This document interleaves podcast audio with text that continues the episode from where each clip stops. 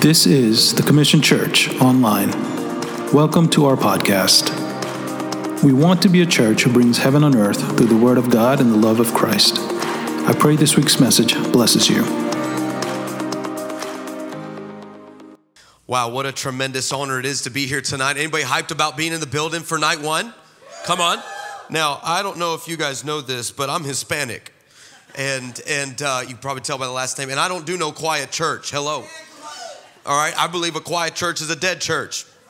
All right, this side of the room got it. We're gonna come back over here. I feel it brewing. But let me say it like this I believe the Word of God deserves a response. You know, I, when I when I before I got saved and even after, I love to play basketball. I don't know if anybody loves to hoop in here.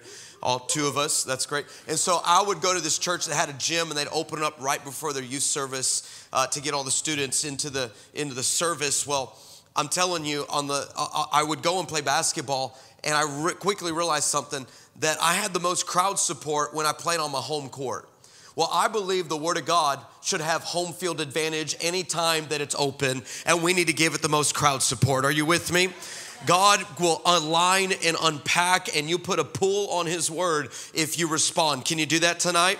Awesome, awesome. Well, I uh, I recognize uh, some few. There's a few faces. I'm like, hey, I know them. I know them. I know them. But uh, I, I recognize I got a lot of new friends in the room. So let me tell you my story, so you know where this crazy Mexican is coming from. Okay, uh, I grew up on the border of the United States and Mexico, and you have heard of my city, but for all the wrong reasons. Okay, because you oh, you only go there to visit family or to do something illegal. That's the only reason. I'm not lying. If you heard about all the cartel wars, all the drug trafficking, okay, those are all my cousins.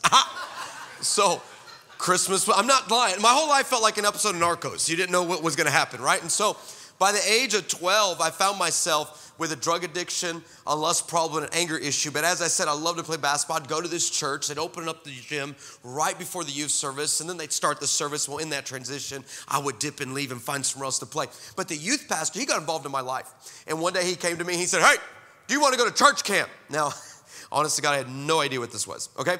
And he said, Do you want to go to church camp? I said, There are gonna be hot girls at this camp. There's gonna be fine women at the, I was a 16 year old little pervert, okay? I had no idea what I was saying. And he said, he said, Well, we're gonna go for Jesus. I said, Fine, you can go for Jesus. I'm gonna get some phone numbers. what I didn't realize though, church, is on the first night of that camp, I got saved. I got filled with the Holy Spirit and I got called into ministry all in one night. Game changing night. From that point forward, as Pastor uh, uh, Matthew said, man, we've just been in this trend of watching God take what little yeses we've made and just begin to impact and increase and cause scope and scale to come on it from being missionaries in Sri Lanka. I don't know if that's good to say in this room, uh, uh, but I remember going from there to the youth ministry right here in Dallas, and we had a sweeping revival come through where we were meeting on uh, four nights of the week because we were just winning souls. And uh, all we knew to do was to win souls, make disciples, raise leaders, and release revivalists, and on repeat. We weren't cool, we weren't flat, we didn't have none of this. Our room was like, half the, as a church, our room was half the size of this. We ain't have all these lights. I, there's so many lights on me. I feel like a piece of chicken at Popeyes right now. There is so much going on. Uh, but I'm telling you, but we were watching God begin to put his hand on our life. And, and from that point forward, we went and led out at Christ for the Nations. It was an extreme honor of my life to serve under that vision for a decade. And then, really, the last really 14 years of my life, I've dedicated to raising and releasing this next wave of influencers, regardless of age, regardless of ethnicity, regardless of where you come from. I believe God is filling the earth with holy disruptions in every sphere of society. Come on, do I have faith for this in the room? I'm talking about in politics, in medicine, in business, in education, and obviously his incredible church. And so uh, I, there's no way I, we could ever, I could ever do this on my own. I married the right one for me. We just celebrated 19 years of marriage, y'all. 19. Come on, that's a miracle in my family. That's the fir- longest first marriage in my family. All right, I'm breaking records and curses out here. All right, and so, but we have four amazing kids. And uh, as Pastor Matt said, I have my oldest son with me here. We have four amazing kids. My wife wants more. I don't. Pray for her, not me. All right? Nothing broken over here. All right? But I honestly, I, I, have truly been looking forward to being here uh, for multiple reasons. One, I have been so deeply impacted by the times that we were at ICPF. Did I get that right? Because there's like five different orgs like that. Um, uh, and, and I remember the move of the Spirit in those settings. But when I knew that God was really, I, I don't like to go where I've been invited, I like to go where I feel sent.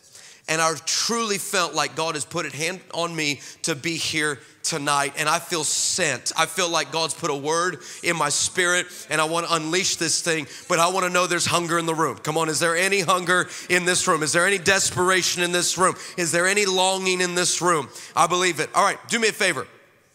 Uh, turn on your Bible and go to Mark 14. Mark the 14th chapter. We're going to read out of the Passion Translation. I just feel like it captures. Before we start eating, I, I really want to put a blank canvas, if I can, on, on all of our hearts to give you some context. What we're reading is actually taking place at dinner. And Jesus is at the head of the table, which in the Jewish culture is literally the center of the table, so he could talk to the whole crowd around the table. And, and there's two key figures that are actually mentioned in this text, in this scripture. Uh, uh, but there's a third who, what I would say outside of Jesus, is the main character.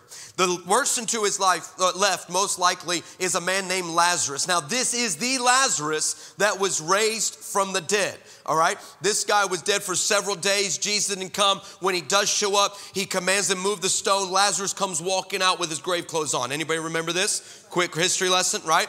And so, of course, when you were once dead and now you're alive, how many know people are going to want to know what that was like? I don't care. It might be TMZ, it might be mainstream media, it might be somebody, but they're gonna ask, hey, what'd you see? What'd you smell? Where'd you go? Who'd you talk to? They're gonna ask some questions. Are you following me? So, no doubt, this side of the table is completely focused on Lazarus. Then you have this side, and this side is most likely to the right would be an honored guest position or a host position, and this would be the man whose house this dinner is taking place in, and this is Simon the leper. He's called that because for many years he was plagued with leprosy. For those that don't know, leprosy is a flesh eating bacteria, it is literally decaying body. And so when your body is being bombarded and assaulted with this kind of, at this time, un- incurable disease. How many know when Jesus speaks a word and this man gets healed, and I'm talking about ligaments and muscle and even bone starts growing back, people are gonna wanna know what that's like. What was it like when you had leprosy? And how many fingers did you have before leprosy? How many do you have now that you don't have it? Did you get an extra one? People are gonna ask questions. It's okay to laugh in church, okay? Some of you are like, is that funny? It's funny. I'm gonna tell you right now, it's funny, all right? And so I, I I'm reading this, and most likely this side of the room is completely consumed with the life and story of Simon. But there is a third party that I believe is not even on the, well, for sure, is not on the invited list didn't make the VIP list, barely an A lister, B lister. This right here is the main character of this text, and her name is Mary. And Mary breaks into this room and does something out of something called boldness. She has she could care less who's who's going to say what to her what, what religious protocol would be for the day. No, Mary is about to put two hands on the steering wheel of this moment and drive it in to eternal perspective that you and I will constantly reference her actions and her heart in this moment out of one simple fact the fact that she was bold. Come on, this isn't called timid conference. This isn't called intimidation conference. This isn't called hesitant conference. No, there is a mark on your life if you're in this room. I believe in themes, just like the Jews believe in banners, and the Israelites would believe in what God would say over the ear. That's why they would have sons of Issachar. That's why they would have prophets to talk about different years and different festivals. When you walked into this room, what you didn't realize is this night and every other session is going to come with a warning label that you can't help but drink from the wells of boldness tonight. Are you with me? And so I, I want to unleash this here. Mark chapter 14. I'm reading from the Passion Translation. Don't judge me. Verse 3. Now, Jesus was in Bethany in the home of Simon, a man Jesus had healed of leprosy. And as, he, as Jesus was reclining at the table, a woman, no, notice that right there. Mark is losing his mind. A woman, he's being very clear. A woman, it didn't say just somebody. He's like, a woman. This guy's got issues, all right? A woman came into the house with an alabaster flask filled with the highest quality of fragrant and expensive oil.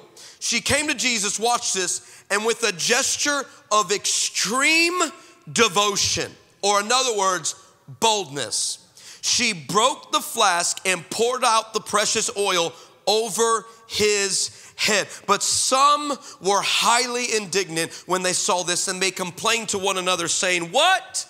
A total waste. this is this is called the spirit of stupid. All right? What a total waste. It could have been sold for a great sum of money, and or and the money could have benefited the poor. So they scolded, they criticized her harshly. Then Jesus said to them, Leave her alone. Come on, how many you know when Jesus speaks, it's not a negotiation? How many you know there is no rebuttal, there is no shutdown, there is no restriction, there is no muzzle, there is no argument, there is no diatribe that can come against what Jesus is saying when he says, Leave her alone. I believe these words are prophetic in nature for us tonight because he's speaking to your marriage. Leave them alone. He's speaking to your kids across the hall. Leave them alone. I don't know who I'm talking to, but I know that this word's coming on your heart. Leave her or him alone. He says, Why are you so critical of this woman? She has honored me with this beautiful act of kindness. You will always have the poor whom you can help whenever you want, but you not always have me. What he's really saying here, let me put this in your world. He's saying there will never be another moment like this. He said, In all of eternity, there will only be one moment like this, and she has captured it right? This is what he says. For continue. When she poured the fragrant oil over me, she was preparing my body in advance for my burial. She has done all that she could to honor me. I promise you that as this wonderful gospel spreads all over the world, the story of her lavish devotion to me will be mentioned in memory of her. Man, there is so much here, and we're we're gonna taste it all, all right? But first, let's pray. Holy Spirit, I ask for the spirit of wisdom and revelation in the knowledge of Jesus Christ. Lord, I thank you for every man and woman under the sound of this word. I pray that you would minister to every heart. In fact, I speak to this atmosphere and I say that you are full of faith, you are full of hope, you are full of peace, you're full of joy. I come against every limit, every restriction, every barrier, every lie, every demonic harassment. I say is broken right now in Jesus' name. And I call every man and every woman into their season. I call them into their rhythm. I call them into strength. I call them into boldness, God. I call them into dangerous. I call them into being weaponized. I call them into being chiseled, built, sharpened, and sent in the power of the Holy Spirit. We pull them in to this moment to capture everything that you have set aside for us. And we say, God, that you would break through the plastic and the shallow or the dry and the casual, and we would cling to you in a fresh way tonight in the mighty name of Jesus. And everyone said, Amen. Amen. Amen. I want to speak to you from this subject called built. I, I want to talk about built people. Now, I am not talking about big, jacked, cut people like me. I'm talking about people who have had their integrity tested. I'm talking about people who know how to pray through things. I'm not talking about talented people. I'm not talking about skilled people. I'm not called, I'm not even talking about natural charismatic people. I'm talking about people who knows what it's like to pray through the midnight hour because you had no other choice. I'm talking about people who will believe for healing even when you yourself need to be healed. Am I talking to anybody? I'm talking about built people who will sow a generous seed into this church simply because they know if this what I have in my hands does not meet my need, it's obviously my seed. Even though I'm in need, I'm still gonna sow my seed. Are you following me? I'm talking about people who don't do, I'm talking about guys who are not knights in shining armor. Ladies, if you're single, you do not want a knight in shining armor, all right? Because that is a man who hasn't had his metal tested yet. Are you following me? You need a man who's walked with God, who has a limp, who's got some bruises and some scars, where God has done surgery on his life and removed things and then added spiritual muscle and gains to his life. We need built people again. I remember one time I, uh, I, I, was, I was going to play disc golf. Actually, this was in Cedar Hill.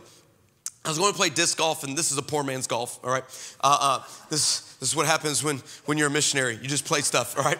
And so uh, now, actually, I was playing real golf today. And so I remember um, uh, I'm, I'm, you have to come down this one particular uh, um, disc golf course, and you have to come down in the parking lot, and you have to come down this big hill right? And you come this big hill and then you park at the bottom. And so I get out. I've had a long week at this point, pretty stressful, high demand. And so I'm just looking to just kind of get my mind off and just focus on something I actually like doing. And so I remember uh, I'm walking over, as I'm walking over, I see a guy sitting on the cab of his truck. And I said, Hey, what's going on, man? And he said, Nothing. I'm getting ready to watch my friend die.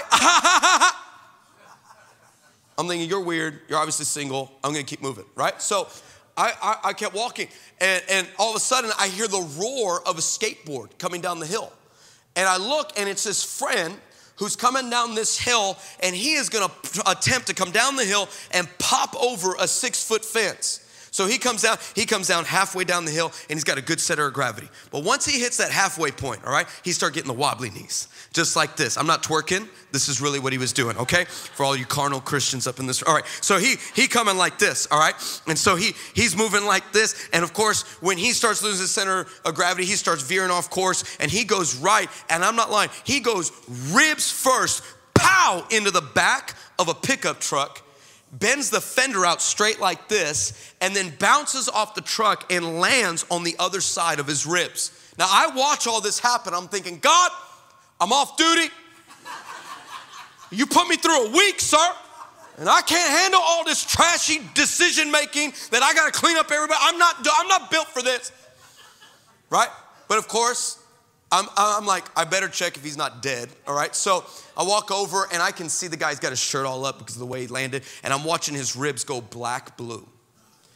And I walk over and, and I ask the world's dumbest question that you can ask when you walk up on somebody because we don't know what else to say. Come on, can we collectively? I've shared this story around the world. I was in Australia two, two three weeks ago, and they were like, Yeah, we don't even know what to say, mate. We, we don't even know. So I, like, I, I'm sitting there and I walk up and I'm like, bro, are you okay? Which is the world, that's called the spirit of stupid. Right? So he's like, I said, bro, are you okay? And he's like, he's like, it hurts to breathe. And I'm like, yeah, because you just hit a truck with your ribs. You're not built to do that. Come on, I feel like sarcasm is a fruit of the spirit. I feel like Paul forgot to add it in there there was one thing he should have, we're gonna talk to him about it when we get up there, right? So, so I, I, he's like, ah. I'm like, you're not built to do that. I remember one time I had a friend of mine, he had a, he, he told me about the story of where all these Christian schools would come together and they would compete on a college campus. And they would do everything from volleyball tournaments, basketball tournaments. I mean, even one act plays. I mean, it was crazy, all right? All these schools would come from all over America and they would compete on this college campus. And, and um, he said there was, they would always do their best to keep the best schools out of the cafeteria at the same time, or otherwise it would just be a problem. Well, someone had an oversight, and the two largest schools end up at lunch at the same time. I mean, it just it didn't take any gasoline at all. This fire was already lit, all right? And so, of course, trash talking starts happening. People are going back and forth, and now the whole cafeteria is like going in. Everybody's fully invested in this, and now they're like, we're gonna settle who the best school is, and we're gonna we're gonna have an arm wrestling contest. So this school over here, they get this big, jacked, cut dude like me, walks up to this table. I don't know why that's funny. And he gets up to this table and, and puts his arm out. Well, this school over here, they get a guy whose nickname is Steroid. Just let you fill in the blank why, all right? And so he comes over, and of course, they start getting ready. And I wonder if there's any 80s babies in the room that remember that Sylvester Stallone movie called Over the Top when he take the hat like that, all three of us? Okay, great. And so, like, I remember uh, being told they're like going, they start getting straight, and then they start, all right, go. And they start going back and forth, arm wrestling back and forth. And steroid feels like he's about to lose. So he's like, man, I got to give it one strong pump, and I'm going to take this guy out. So what does he do? He sits there and he goes, real strong. Boom, just like this. Well, when he does that, pow, the bone in his arm comes shooting out the side of his arm. It's all hanging there like this, like a little kickstand on a scooter, just like just like this. Of course, everybody watching's like, gotta go, gotta. Everybody dips, right? Well, what happened is the demand from his exterior was too much for his interior. And this is what will happen when you only drink from one well from one stream, from one place in the Word, to all my demon folk who want to make everything a demon when sometimes it's called character. To all my people who want to talk about supernatural when sometimes what's supernatural is consistency.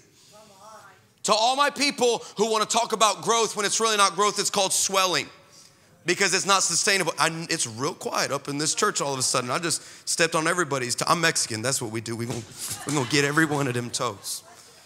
I, I, I have watched too many people go through storms, challenges, circumstances, issues, personal public and it takes them out. And it's all because not from the outside of this world, not the natural, it's literally the inside that was deformed, that wasn't built properly. It had all the one liners, it knew all the, the prayers to pray, it knew all the scriptures to read. But what it never did do was build something called a root system so deep that when you were being built, you didn't have to worry about the waves and you didn't have to worry about the storms. Come on, you didn't have to worry about the fight. You knew that God had had called you. His hand is never short. His arm, right? His arm is always strong. How many know his supply never runs dry? You knew because you had been built before. These are the type of people we need again. These are the type of people who notice, like, and, and, and if we're gonna be built, let me give you three things tonight. The first one is this number one, you're gonna be built different. You were not built by the rest of the world and the things of this world. You're not built by social media feeds, headlines, newsreels, opinion polls, culture wars, fashion trends, icons. No, you are built in the place of prayer. You are built because you have let God chisel some things through His Word and tattoo them on the inside of your spiritual man or woman. You are built by the place of extended fasting and calling yourself into it instead of waiting for your pastor to do it. I'm talking about expending more time in worship. I'm talking about dedicating heart space, mental space, getting away, taking vacation days, not so you can get some rest and go to Cancun for seven days. It's simply because you want God to do something different different. And you know that if He gonna pull you pull you into something different, you got to go from waiting from what's next to what's now. This is called being built, but built different. You're built different. You know, I, I don't know about anybody else, but I like to smell good. I, I like to smell good. I, I would rather, if I had a choice between smelling good and looking good, your boy's gonna smell good every time. I'll look a hot mess, but I'm gonna smell right. I'm gonna tell you that right now. I, have been in student ministry for a long time. I've raised up, eh, I have a college graduate in every nation of the world, all right? A lot of them around churches here in Dallas and beyond. I'm telling you, I have smelt things that weren't human. So I like things when smell good, all right? I like them to smell good. My son's the same way, all right?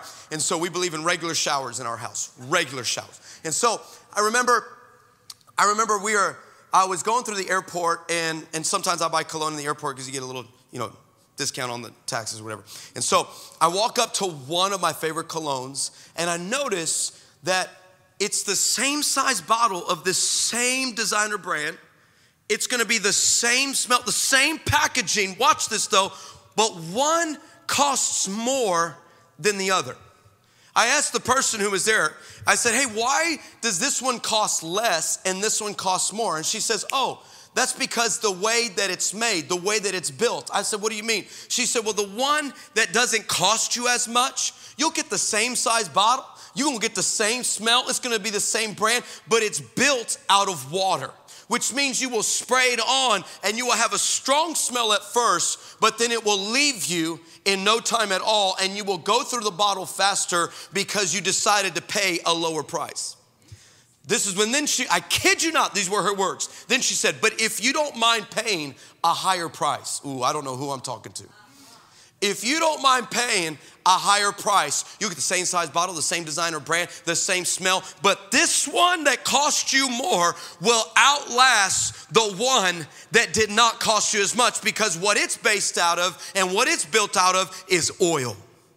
I don't know about anybody else, but I don't want a water based life that just is here today and conference is done and Monday happens and I don't know what I'm walking away with. I want an oil based life that when these words that you hear, these sessions that get into your spirit, that you remember them next month and next year, that they're journeying with you into your 30s, your 40s, your 50s, into your next season. And God would call you to such a sacred place simply because He wants to build you different.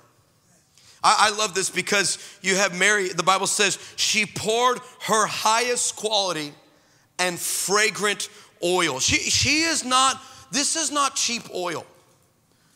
This is, this is not moderately priced oil. This is not seed oil for all the gluten fanatics in the room. All right? This is this is not low grade oil. This quite possibly doesn't even just represent oil for you and I. What this is to Mary is fragrant, expensive oil to us on the page, but to her, it's plan B. To her, it's, well, if this following of Jesus doesn't work out, I can always sell this and recoup my life. And I can get back what I had lost. This this here is Mary, if you will, burning the bridges, burning the ships. This is Mary saying, How dare I come at him with some familiar, casual, some type of cheap worship and devotion? No, I'm gonna get radical. I'm gonna get wild. The Bible says, and with extreme devotion, Mary broke open this jar. And notice where she poured it. She didn't pour it on his feet. She didn't pour on his hands. No, baby, she poured it on his head, which is symbolic, prophetic symbolism that she is breaking it on the crown of Jesus. Friend, if you want your life broken anywhere on the person of Jesus, is on his lordship it's on His Word. It's on, I'm talking about Him being master, ruler, final decision maker of your life. This is what it means to be different. This was not just Mary breaking oil and creating a moment, hoping she ends up in the script so that way we can reference her our entire. No, this was devotion. This was boldness. She was built different. And I, I, I love this because if we're gonna be built different, number two, we're also gonna be built devoted. We got to be built devoted. I, I, don't know about anybody else, but I feel like devotion is not proven when you're around. When people are devoted to you, it's proven when you're not around. Yes. I, I, if I could say it like this, I think devotion is proven when someone starts talking about you and you're not there yet, someone speaks up for you. Are you following me? There's something about having day ones, committed, devoted people. I'm telling you this, I'm speaking out of my own, my own immaturity where I spoke out of turn and someone put, put me in my place. Or I've heard when people have spoken up for me and people were trying to put a stain on my integrity and character, which there was no reason to do. So, are you following me? There is a level of devotion we have to call ourselves to now. I remember one time my, my devotion was tested. I was gonna go hunting with one of my best friends in the world. Now, this guy, his name is Jared, and, and Jared, Jared is a senior pastor of a great church in Wisconsin, really great church in Wisconsin, but Jared is barely saved. I'm telling you, this, I'm, I'm not lying. I'm on his board. I'm like, mm, I don't know. I, there's a chair in heaven and a chair in hell. Even Jesus himself is like, it's too close to call. I don't even know. Maybe we'll, we'll sort it out when he gets up here. Like, that's, that's Jared. All right. Anytime I've almost been arrested on this side of the cross, like after I've gotten saved, it's been with Jared. I'm telling you, this is the truth, all right? And so Jared always has the wild stories. I remember one time, Jared and I are we're going hunting and, and I'm standing in line to pay for all these groceries that we're taking with us. And, and he taps my shoulder. He's like, bro, we need to go get some sunflower seeds. I'm like, dope. Go get some sunflower seeds. So he goes and he grabs some sunflower seeds. Well, this guy's like 30 yards away. And he decides the best thing, the best way to put this bag of sunflower seeds in the cart is not to walk it over. No, no, no, no. That would be too simple for Jared. No, Jared's like, I'm gonna throw it. And he takes it and throws the bag like that. I mean, puts a lot of love behind this throw. And I'm sitting there and I'm trying to answer every email so I'm not distracted when I see my trophy buck come through. All right? So I'm trying to answer everything. All of a sudden, I just see this white bag whoom, fly past my head and I'm telling you, it misses my cart and it hits the largest woman I have ever seen in my life right in her backside. Boom, just like this. And I'm telling you, just like that. And she turns around, she goes, Excuse me? Who do you think you are touching all this good stuff right here? Have you lost your mind? I'm gonna help you find, girl. You better hold my purse. I'm about to mess this boy. I'm telling she's gonna fight me. I'm sitting there like this. What do I see Jared doing? He is walking out the store like he doesn't even know me. Doesn't come and clear anything up. My devotion was tested. I, I, I feel like there's many times where devotion is gonna be tested in circumstances you don't expect it. It's gonna be tested on the places in your calendar you didn't have room for it. When He highlights someone to you in the mall, and all of a sudden you know that you're drawn to an encounter, but yet you gotta get to the meeting. And God's saying, But I have an encounter here. I know what your calendar says. I know that you've got be punctual and do things with excellence, but could I ruin you a little bit today? And could I pull you in to some awkward space so that I could put you in positions that'll grow you? Because if you get too familiar in this life where everything is so sorted and so scheduled and so aligned, then you will only be able to work when all of that is going on. I, I, let me put it to you like this I think some of us were too addicted to being ready. I, I, I, I think we, we're too addicted to the training. We want more training. I can't tell you how many students I'd be like, I am not letting you back, in, back into Christ for the Nations. They're like, why? You need to go do something. You've been here three years. I, and they're like, well, well, I just feel like God has more for me. He don't. He don't. Well, I want to be in the river. I'm like, no, you need to swim to a bank because you're weird. And if you stay in this environment for, hear me, if you stay in casual, passive, comfortable too long, your devotion begins to wane. You'll be devoted to routines, not Him. Yeah. Amen, Pastor Chris. That's pretty good. That's true. That's true. I, I, there's, there's a lot to say to extreme, like Mary models extreme devotion. I mean, all, all of us, we, we just want to be ready all the time. We're, it's like we've been westernized in every spiritual aspect of our life. We want to be ready. We got to be ready. We got we got to have all the money first. Hmm. That'll never happen. I'm just telling you right now, it's not going to happen. We got we got to have all all the relationships in line. Nope, that'll never happen. We got to have the calendar. We got to get the dates right.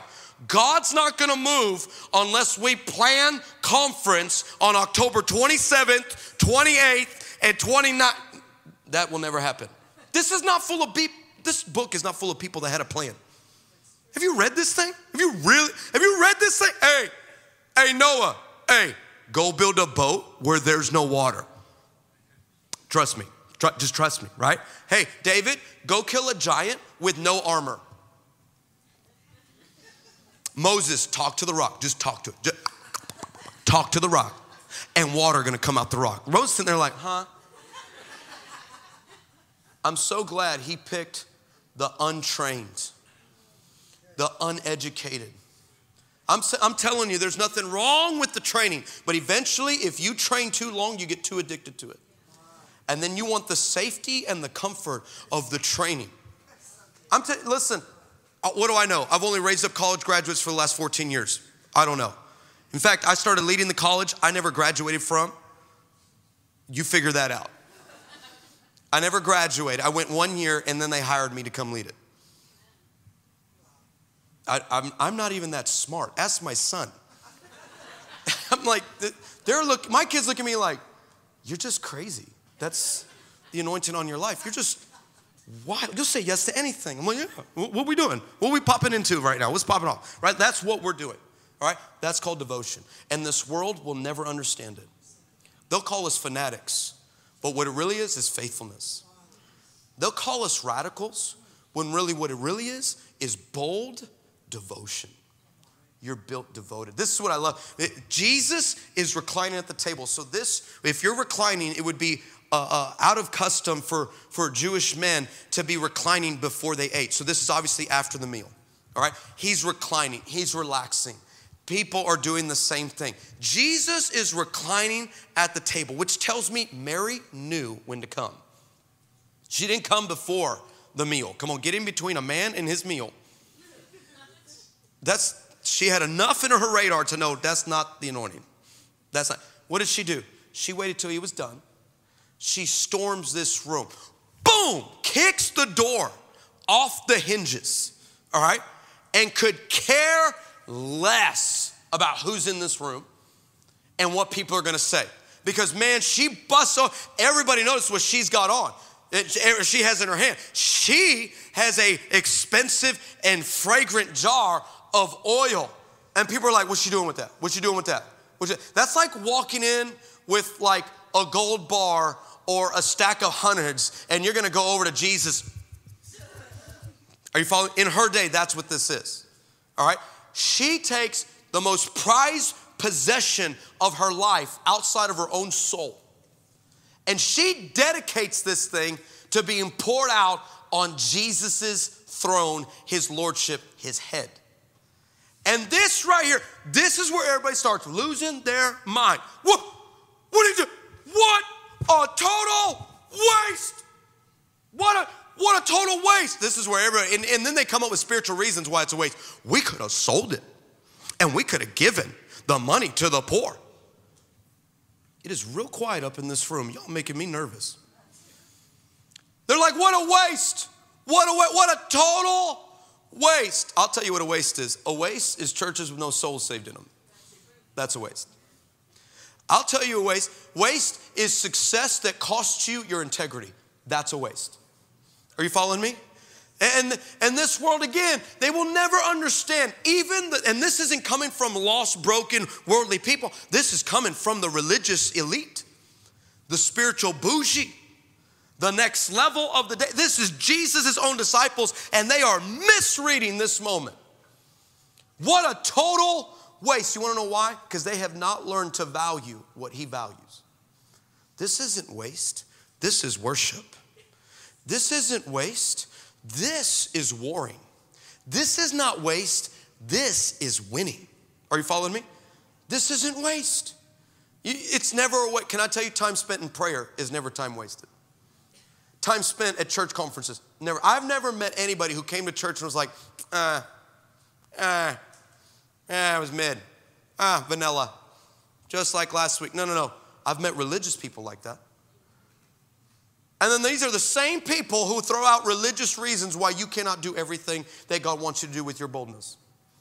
I, I, remember we had teams who would go out and minister out of extreme devotion. We would call them fire teams. I, I might share more about this tomorrow.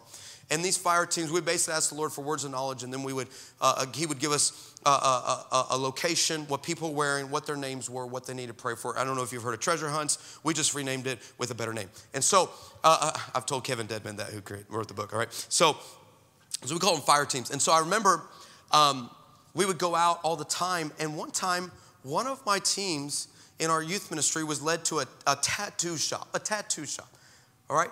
And they went in there, and I'm telling you, Spirit of God fell. People getting stuff on their bodies, and all of a sudden, the Spirit of God's falling on both the people getting their, their tats and then the tattoo artists. I mean, it was a move of God. Well, we, were, we would always do testimonies on our uh, uh, Sunday morning services. We, we always took in prayer requests, but we never say, let's pray for this person and let's pray for this because we never want to champion what the devil was doing. We always championed what God was doing with testimonies, right? And so we went after these testimonies, and one of the kids is sharing about how they went into a, um, a tattoo shop and how God moved, and there was a few people from the shop that were there, uh, and and it was powerful. Well, then one of the one one of the uh, religious came up to me, and they were like, um, uh, Pastor Chris, can I talk to you? I said, Yeah, what's going on? And they said, uh, Listen, you probably should have those students do a detox fast. I said, Uh huh. A what? She, she said, honestly, this, she was genuine about it. They need to do a detoxed fast. I'm like, what is that? She's like, well, you know, if you go into those places, something might get on you. and I laughed. That's exactly why I went, and oh, you're serious. Okay, yeah. She's like, no, something might get on you. I'm like, well, that's funny because I know people who sit in our, our two hour church services and nothing gets on them. What a waste. Look, you can come up with all your religious reasons why you think I'm crazy, but I'm looking at lives that have fruit in this room. That when you stepped outside of your normal and you got radical, whether it was in demonstrating supernatural power, whether it was serving uh, uh, when you didn't need to, when you were generous beyond, like the Bible says, above and beyond your ability, uh, uh when, when you got so full of the Spirit of God that you would go sit in a morgue and pray for everything to rise from the dead. I'm telling you, that's extreme devotion. That's boldness. Come on, am I talking to the right church tonight? Right? This is interesting. They're, like, it's a total waste. Here's the last thing tonight. Number three. Number one, you're built different. Number two, you're built devoted. Number three, you're built dangerous. You know, I, I think one of the things that that uh, I want to be very diligent here. One of the things I think that needs to be modeled out of everyone, no matter what position you hold in the church, needs to be how dangerous are you? I'm not talking about dangerous to church services. My gosh, this is easy. This is easy. Like, the, all this, I mean, we got all the lights, I already told you. We, we, got, we got a bigger screen in this. This building is deceptively big. I just walked in, it just kept going. I'm walking in the rooms, I'm like, dude, they got 20, 2,000 kids in this room. And I mean, I'm walking everywhere, right? Like, I, I mean, we got all the smoke with the fake Shekinah. I mean, we got it all in this room. We got everything. All right, like it's here. I'm telling you, it's here. All right, but the truth is, if you need all of this to be dangerous, it's not real. Because I need you to prophesy in Walmart like you do here. If you're going to be bold, let's, let's take some places in the mall. You know, I can hardly go to a mall in the DFW Metroplex where I haven't seen a miracle take place. I can't, eh, eh, definitely North Park. I can't tell you how many times I watched God do so many great things at North Park.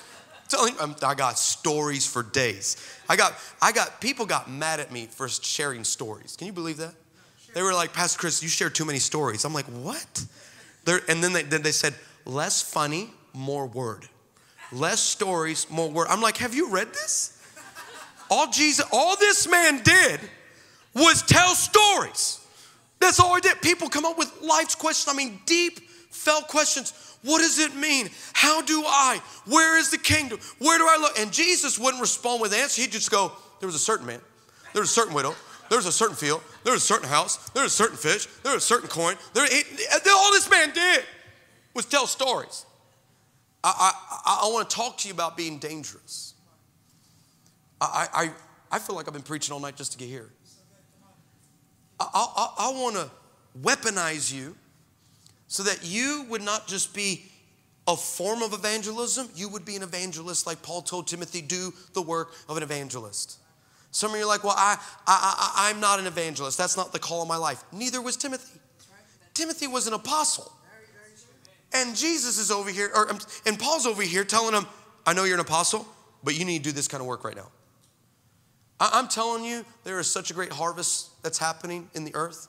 And I honestly think it's not just the one on ones, it's not just the co workers and the families uh, and your crazy uncle. It's not just any of that. I truly believe that God is uniting His church because a united church is an unstoppable church and you're going to start to link arms with other movements and other visions around this area, and you're going to take ground unlike anything else. Let, let, maybe I should share a little bit about what we do. Maybe uh, we try to work in shadows a lot, but uh, I, I, I help carry a vision called Love Has No Limits. Uh, and our vision is to unite the global church for the salvation and transformation of nations. And historically, we've had more of a traditional footprint internationally where we would mass mobilize armies of missionaries to go into nations and do targeted, intelligent, solution driven outreaches. And so our last scaled moment was actually in Peru, where we brought 10,000 missionaries from 43 different nations, 150 plus organizations represented, to pound ground in the nation of Peru. I wish I had time to tell you uh, about the 3,000 high schools we went into in five days or the 47 citywide water wells we dug, it, it, not village, citywide water wells we dug in seven days, or even just what we did with sports clinics. We did 14 medical clinics in 12 different cities and soccer stadiums with 1,000 medical professionals. I, I mean, we had everything from firefighters for Christ training to educating forums, po- uh, political leaders advances. We had spiritual leaders advance. Just the one in Lima had 21,000 senior pastors at it. I mean, we were making an all play on the nation, and in seven days, after, and after seven days of that kind of outreach, we culminated into 10 stadiums on the same night at the same time without advertising one name, one. We always say it's not about a man or a band, it's about a, a mandate and a mantle. I'm not here to platform a messenger, I'm here to platform a message. I'm not here to platform a personality, I'm here to platform the purpose of this moment. Are you following me? Is this making sense? I, I believe it's time to lay down our labels, our logos, and our egos. And Jesus has no problem filling up these stadiums. We filled up every single one, and in seven days, we saw 1.1 million people give their lives to Jesus and still be found in a local church four weeks later. Now, why would that happen? Because that is when you get dangerous. Now, I, remember we had just gone off a Zoom call with the vice president of Ecuador. And he was extending the official invite for us to come and do this in his nation. And, and, and we were extremely humbled by it. And, and we shut down the Zoom, and I'll never forget the Spirit of God fell on us. And God said, You are not going to Ecuador. We said, Okay, Lord, what's going on? He said, I'm reassigning this vision. We said, Where? He said, I want to make an aggressive move on America. This was at the end of 2018. And we said, Okay, Lord, where do you want to start? He said, Los Angeles. We said, Surely you mean Dallas. You meant Tulsa, you know, somewhere Birmingham, somewhere in the South, you know, where they're Bible friendly, not, you know, ministry saturated, not hostile to the things of God. And he said, No, I want to start in LA because, it, because if it works in Los Angeles, it'll work anywhere. And so we said, Okay, Lord. We said, We're going to draft behind you here. How many know when the Lord speaks in spirit, you don't respond in logic? Let me just help you out. Ask Zechariah. God shows up to Zechariah. Zechariah, you're going to have a baby. You and Elizabeth, you're going to have a baby. And he's like, Nah, fam. She old. She old, super old, really old, old, old, old, stinky old old. And God, you know what? He's like, You're gonna have a baby. No, she's old. You know what God said? Shut up. Literally, he muted him. Read your Bible. He muted him. He couldn't talk. Why? Because when God speaks in spirit, how dare we respond in logic?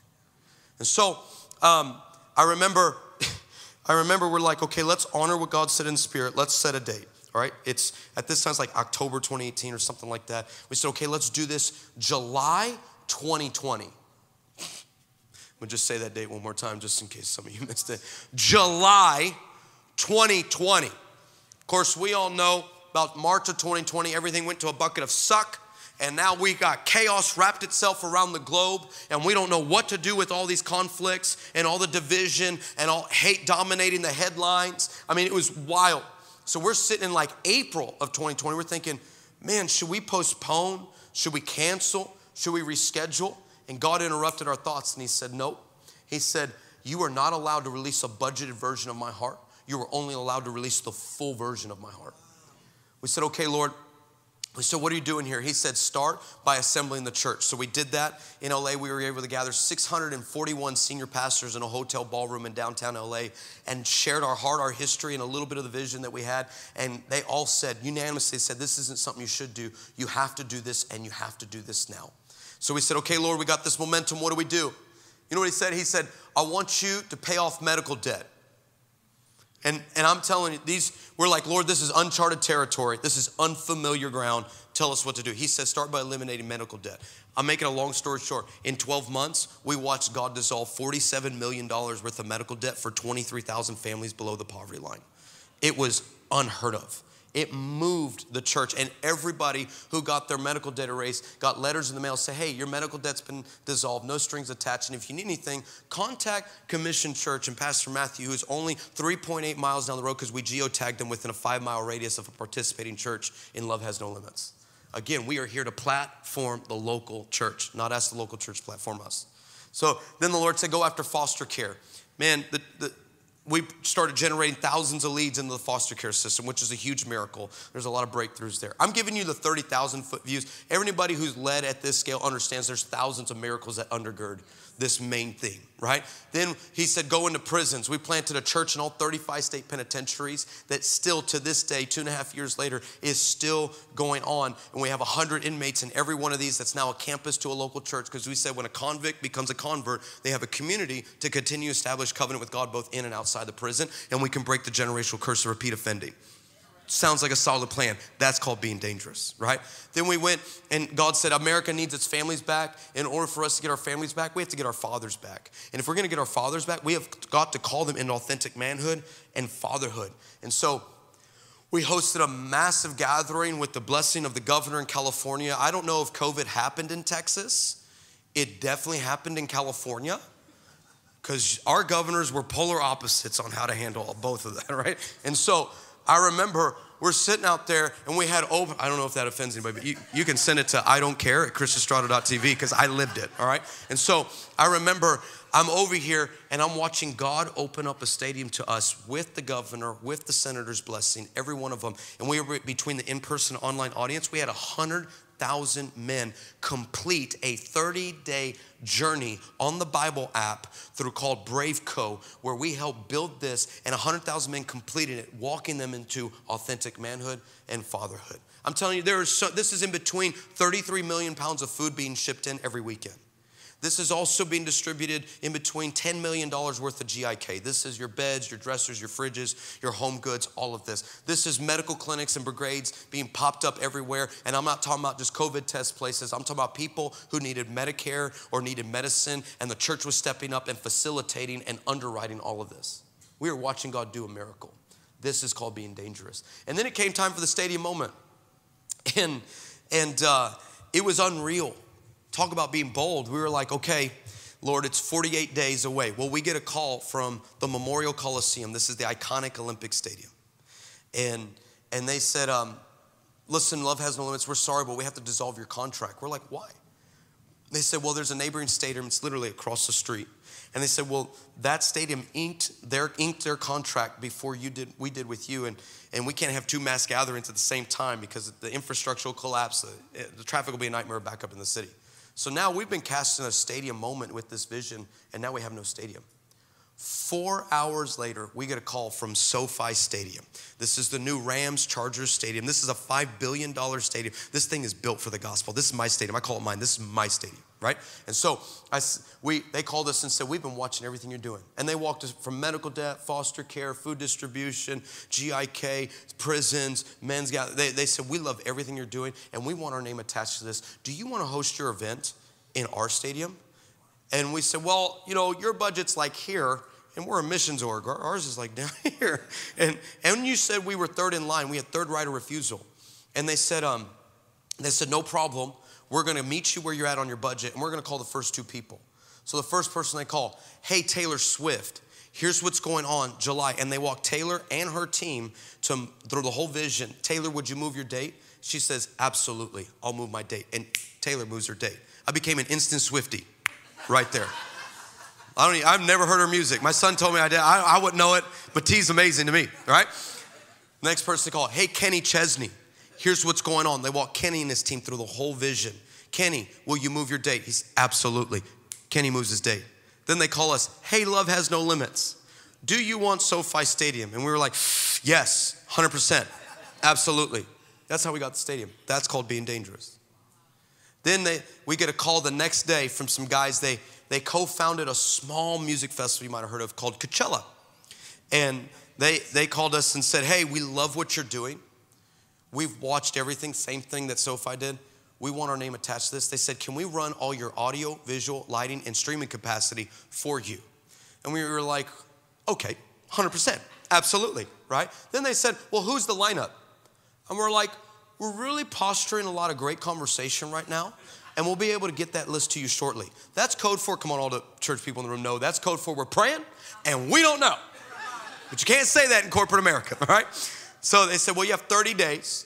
If you don't get us this list in 30 days, we're gonna have to pull out because of all our deadlines can't be met. We said, no problem. Two weeks later, these guys called us in a panic. They're like, listen, who's the lineup? And we were like, listen, we've really positioned a lot of great people, and we're gonna feed this list to you shortly. That's code for we're praying and fasting now, and we don't know. Listen, this is Los Angeles, all right?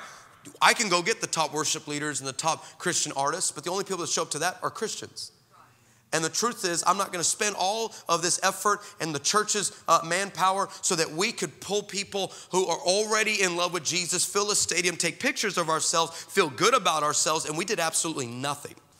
We thought, okay, let's get radical with this vision. We said, who who's a tier one influencer, a global icon that's a Christian? How many you know that's a short list? And then we said, and who's that and not afraid to share their faith? Now we're crossing names off this short list. And then we said, who will do it that has the availability to do it with us? Well, that could only be any, mini, miny, Justin Bieber. So we said, okay, God, 30 days comes up. These guys from Coachella called us. They're like, okay, who's the lineup? We said, look, we recognize that our history in the nations has probably taught us to have a higher risk tolerance, perhaps people in your industry. That's us saying, you're a sissy and we have faith. So we said, uh, we said, but we said, we've learned the miracle of giving God one more day. Just like Esther, can I have one more day? One more day. And they said, we'll stand with you. These Jewish guys. So they're like, we'll stand with you one more day. Man, we went to bed. I'm telling you, I didn't sleep at all that night.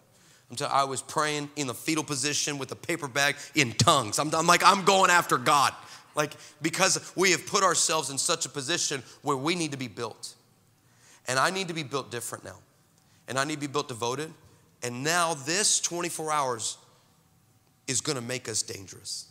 The next morning, I kid you not, just before 9 a.m. Pacific Standard Time, we get an anonymous FaceTime, and it's Justin Bieber.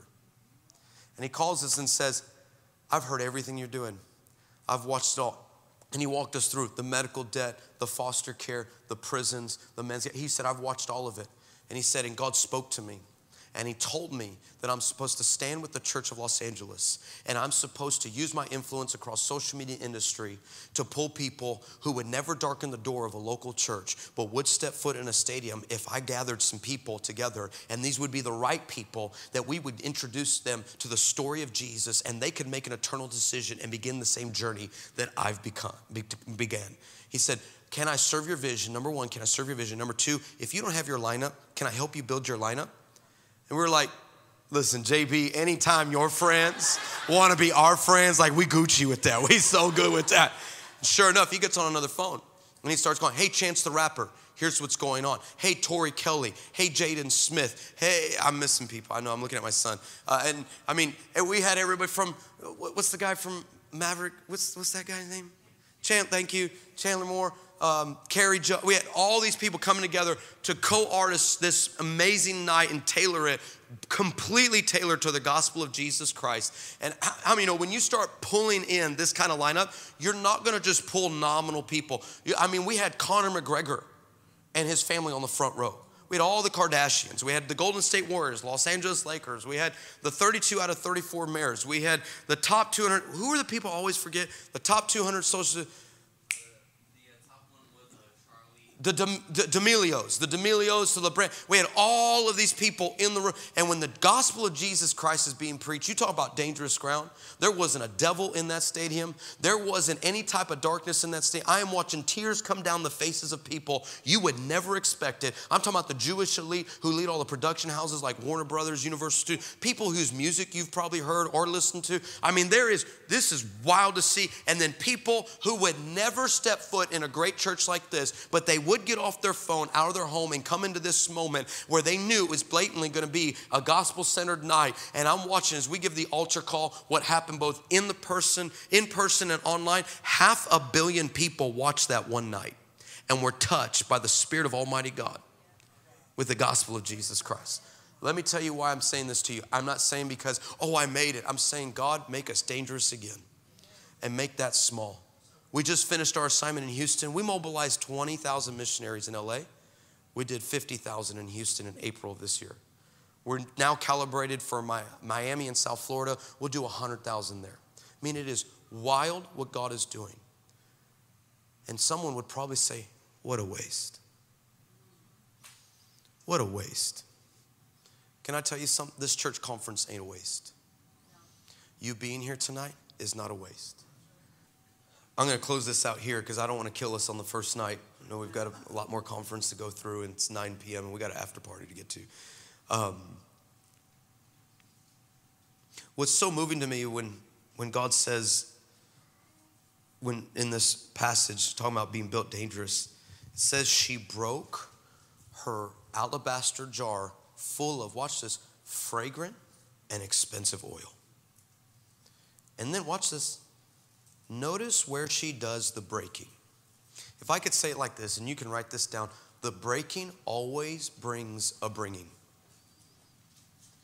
Anytime something broke in Scripture, it was immediately replaced. It invited a bringing. The breaking invites a bring. Notice where the breaking happens. The breaking doesn't just happen on his crown. Notice the location. The location is in the home of Simon the leper. Now, this man has had leprosy for years. Come on, church, for years. No doubt, when you have decaying, rotting flesh, that stench is layered everywhere in this house. He wasn't shipped off to a leper colony because he probably owned this house. So he could just stay there. In Jewish law, you could stay there. But if you did not own your own home, you had to go live in a leper colony where you were separated from your family and friends and you basically rotted. This guy was rotting around everybody. And no doubt, the rotting flesh, it literally was layered everywhere on the drapes, on the walls, on the furniture. It smelt like death until a Mary showed up. She breaks this jar open and she dumps expensive and help me out fragrant oil. The Bible goes through great detail in every translation, by the way, to share that this wasn't just expensive, it was fragrant. Every translation, fragrant, fragrant. It smelled good. right? It was fragrant. Why is this so important? Because what once smelled like death, when it got on Jesus, it smelled like life. And she changed the climate of a room. She changed the atmosphere. And notice what Jesus says in, in what he says about what she did. She has done this not to end up in scripture, not to get highlighted. Are you following? She has done this to prepare my body in advance for my burial, which means that Jesus smelled like this because days later he would be arrested and he still smelled like this. And then he was given two mistrials, if you will, and he still smelled like this. And then he was told by his own people, let his blood be upon our head and our children's head, and he still smelled like this. When he was beaten 39 times with the cat of nine tails, he didn't smell like blood or smell like bodily fluid. He smelled like this. When he carried the cross up the hill, he didn't smell like wood. He smelled like this. When he hung on the cross, your cross and my cross, he smelled like this. When he was buried, he still smelled like this. And when he told that stone to get out the way and he took off the grave clothes, baby, he smelled like this. You know you smelled good because he took the clothes off and folded them and laid them at the head of the table. Come on, mama raised you right. If you fold in your clothes, and you leave him at the head. And when he showed up, he smelled like this. Why? Because he was built dangerous. And that same anointing is in this church. I, am not here to just say, oh, I've been in so many different places and validate the saying. I'm here to tell you, this is different. I've leaned over to your pastor like, I ain't never been in a context like this. I've been in a lot of rooms with a lot of people you know, and I'm like, this is special. This is unique. This is sacred here. This is unlike anything else. And I really feel what God is doing is He's releasing fresh wind, fresh aroma, the fresh fragrance of life, soul winning, signs, wonders, healings, and miracles. It's going to come on your life. I'll, I'll make this commit. Tomorrow, I will teach you how to do it. Very simple. I will teach you how to do fire teams, and you're gonna go win souls, and you're gonna create all kinds of problems because I don't know how many people see in here without these.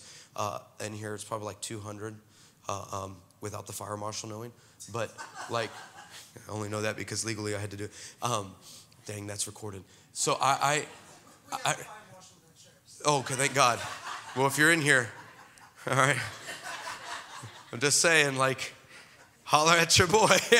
and it wasn't in the city, so don't write me no ticket. So, but I really feel, man,